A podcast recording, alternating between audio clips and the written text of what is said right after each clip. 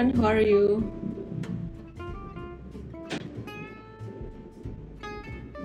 Halo Yuwandi, halo Vina, halo Herman. Hai Mumu.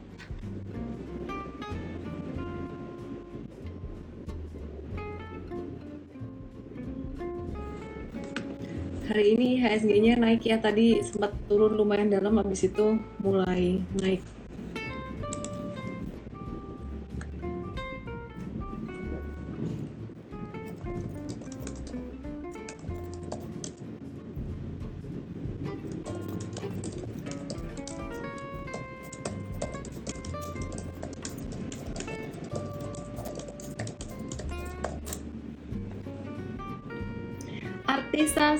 Haimis mau disapa dong.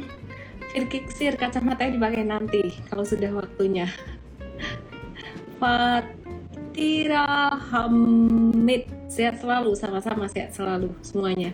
Oke semuanya malam hari ini uh, aku mau bahas seperti biasa saham, sentimen global, sentimen nasional dan juga tentang kripto pastinya. Nah, teman-teman hari ini IHSG itu ditutup kayak gini nih. Kalau teman-teman perhatikan candlenya ini candle apa sih? Ini candle reversal nih ya. Jadi besok kemungkinan IHSG juga akan berpotensi menguat ya. E, mungkin menguatnya terbatas atau terbatas aja sampai mungkin sekitaran level 6080-an kenapa? Karena besok tuh sebenarnya e, masih nungguin hasil FOMC meeting gitu. Jadi FOMC meetingnya berlangsung hari ini sampai besok ya. Jadi ini benar-benar jadi penentuan banget indecision e, akan tapering dan juga plus ditambah lagi sekarang ada e, Evergrande ya. Jadi krisis Evergrande Evergrande di China gitu. Nah, uh, kembali tentang Evergrande kemarin sebenarnya aku udah jelasin tentang Evergrande nih uh, kesulitan keuangan Evergrande atau perusahaan perusahaan ini ya perusahaan uh, properti yang sangat besar sekali di China itu mengunjang pasar regional gitu. Jadi total kewajiban Evergrande ini sebesar 1,97 triliun renminbi atau sekitar 300 miliar US dollar. Dan ini merupakan kalau teman-teman mau tahu ini gedenya seberapa gede itu sekitaran 2% dari uh, gross domestic domestic product China gitu atau GDP China gitu. Ya, jadi 2%-nya dari GDP China dan ini lumayan gede banget gitu. Terus isu tersebut itu bakalan dibantu hal ini problem ini akan bakalan dibantu atau di bailout oleh pemerintah China juga sebelum menimbulkan kerusakan pada sistem perbankan. Jadi uh, pemerintah China juga nggak akan diem-diem aja. Jadi teman-teman kalau misalkan nanya dampaknya bakalan gimana sih ke market kita ke Indonesia? Uh, kalau ke Hang Seng kemarin udah kerasa dampaknya dan juga di beberapa market regional udah kerasa. Tapi kalau ke Indonesia sendiri sih belum ada dampak apa pun. Nah um, yang dilakukan pemerintah China ini untuk membailout itu sangat tepat sekali supaya nggak ngeganggu sistem perbankan. Kalau sistem perbankan keganggu itu juga bakalan ngeganggu banyak pihak di China, perekonomian di China itu juga secara finansial itu akan keganggu. Dan kalau finansial keganggu itu nanti dampaknya ke Indonesia lebih pada ekspor. Ya ekspor Indonesia ke China tuh lumayan gede gitu. Jadi kalau misalkan uh, misalkan ekspornya berkurang dari China karena sistem finansial di sana keganggu itu juga bakal gak bagus buat Indonesia gitu. Nah, jadi untuk menenangkan situasi ini, People's Bank of China menyuntikkan sekitar 14 miliar US dollar uang tunai jangka pendek ke dalam sistem keuangan pekan lalu gitu. Jadi uh, ada kekhawatiran bahwa ekonomi China ini sempat melambat, sempat melambat, bahkan akan terpengaruh lebih lanjut dan bisa uh, mengalami perlemahan perekonomian di pasar impor China, terutama komoditas. Mengingat pangsa komus pangsa konsumsi komoditas global China itu sangat signifikan sekali. Jadi termasuk salah satunya Indonesia ya. Kalau dia impor komoditas salah satu impornya tuh dari Indonesia. Nilai ekspor Indonesia ke China tuh lumayan gede banget. Uh, sebesar 1.212 juta US dollar pada Agustus 1,2 juta US dollar pada Agustus 1212 juta US dollar ya pada Agustus 2021 atau sekitar sekitar 6,5 persen dari total nilai ekspor 18,6 miliar. Jadi lumayan gede banget ya.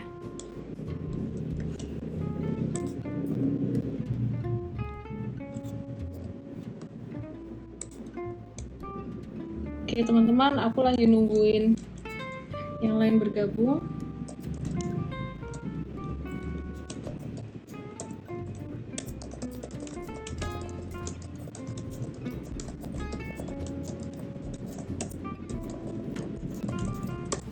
Okay.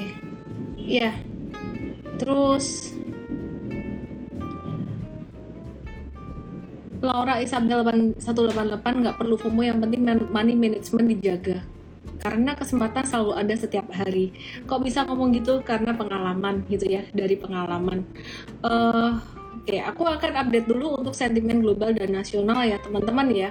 Sebelum aku bahas tentang saham-saham. Nah sebelumnya teman-teman kita di Mtrade ini lagi ada kita hiring untuk berbagai posisi termasuk trader, coach dan juga posisi equity research analyst, senior equity research analyst, junior juga boleh masuk ke mtrade.id garis miring karir, ada HR manager, uh, product manager, marketing manager kita lagi hiring ya. Jadi teman-teman bisa langsung aja ke mtrade.id garis miring karir gitu. Oke. Okay? Terus aku juga mau sampaikan informasi bahwa teman-teman kalau mau donasi di kitabisa.com garis miring mtrade peduli covid kita menghadirkan oksigen konsentrator untuk pasien covid-19 bekerja sama dengan peluang ya oke teman-teman aku mau update juga dari dalam negeri sebelum aku update saham-saham ya. Aku mau update dari dalam negeri Bank Indonesia uh, tahan suku bunga acuannya di angka 3,5% dan ini juga bagus banget buat pasar saham pastinya dengan tren suku bunga rendah ini uh, saham tuh masih akan cenderung bisa naik ke depannya karena banyak orang yang memilih untuk investasi di pasar pasar saham uh, instead of simpan uang di tabungan kemudian juga memilih untuk menggunakan uangnya untuk diputar di sektor real gitu daripada disimpan aja di tabungan. Nah, e, dengan ditahannya tingkat suku bunga acuan di angka 3,5% masih sangat rendah, ini diharapkan bisa mendorong laju pertumbuhan ekonomi e, supaya perekonomian bergerak, supaya orang nggak simpan duitnya aja di bank e, pasca COVID-19 ini gitu. Jadi BI sendiri menargetkan pertumbuhan gross domestic product itu sekitar 3,5 sampai 4,3 persen di tahun ini. Nah, untuk uh, suku bunga ini kira-kira bakalan ditahan sampai kapan sih? Kira-kira sampai akhir tahun 2021 ya. Jadi ini sebenarnya dari uh, eh, BI sendiri gitu. Nah, hal ini bisa berdampak positif juga nih bagi saham atau bagi IHSG ke depannya dengan ekspektasi ekonomi dan rupiah juga lebih stabil.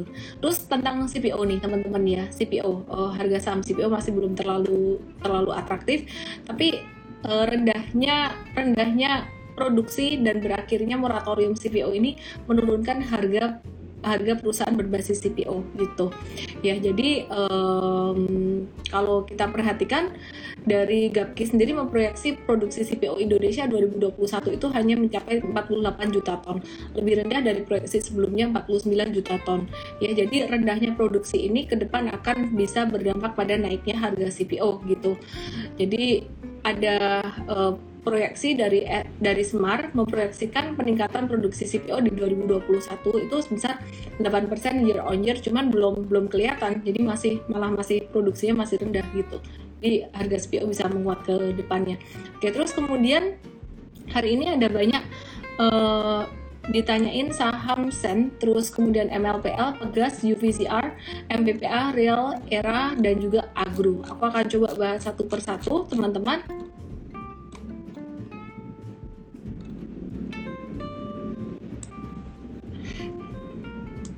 Yang real-real aja. Oke, aku mulai ngelihat pertanyaan teman-teman semuanya ya. Asa.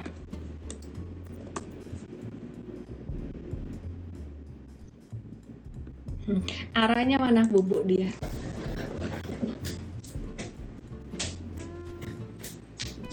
Sorry ya, aku kepanasan lagi ambil ambil AC. Mau aku ambil arah.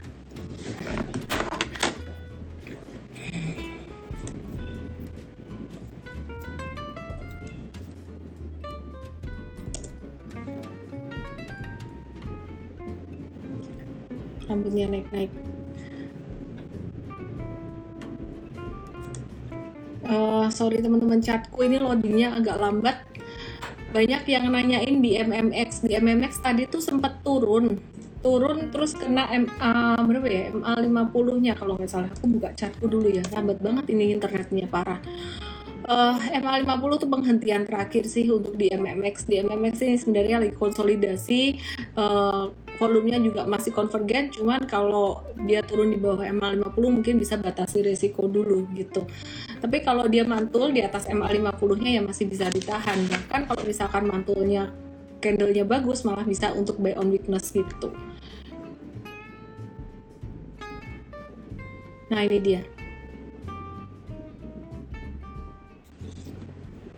double top jebol neckline-nya. Iya.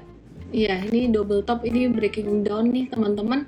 Terus uh, ya di sini nih ketahan di level 30 30 tadi sempat naik terus kemudian break breakdown lagi. Jadi ya kita lihat besok deh. Kalau misalkan dia nggak berhasil ditutup di atas ini ya berarti mesti harus batasi risiko teman-teman. Di MMX konsolidasi apa distribusi? Hmm, dia bentuk lower low sih teman-teman. Ini potensi bentuk lower low sih. Jadi ya batasi posisi dulu aja deh.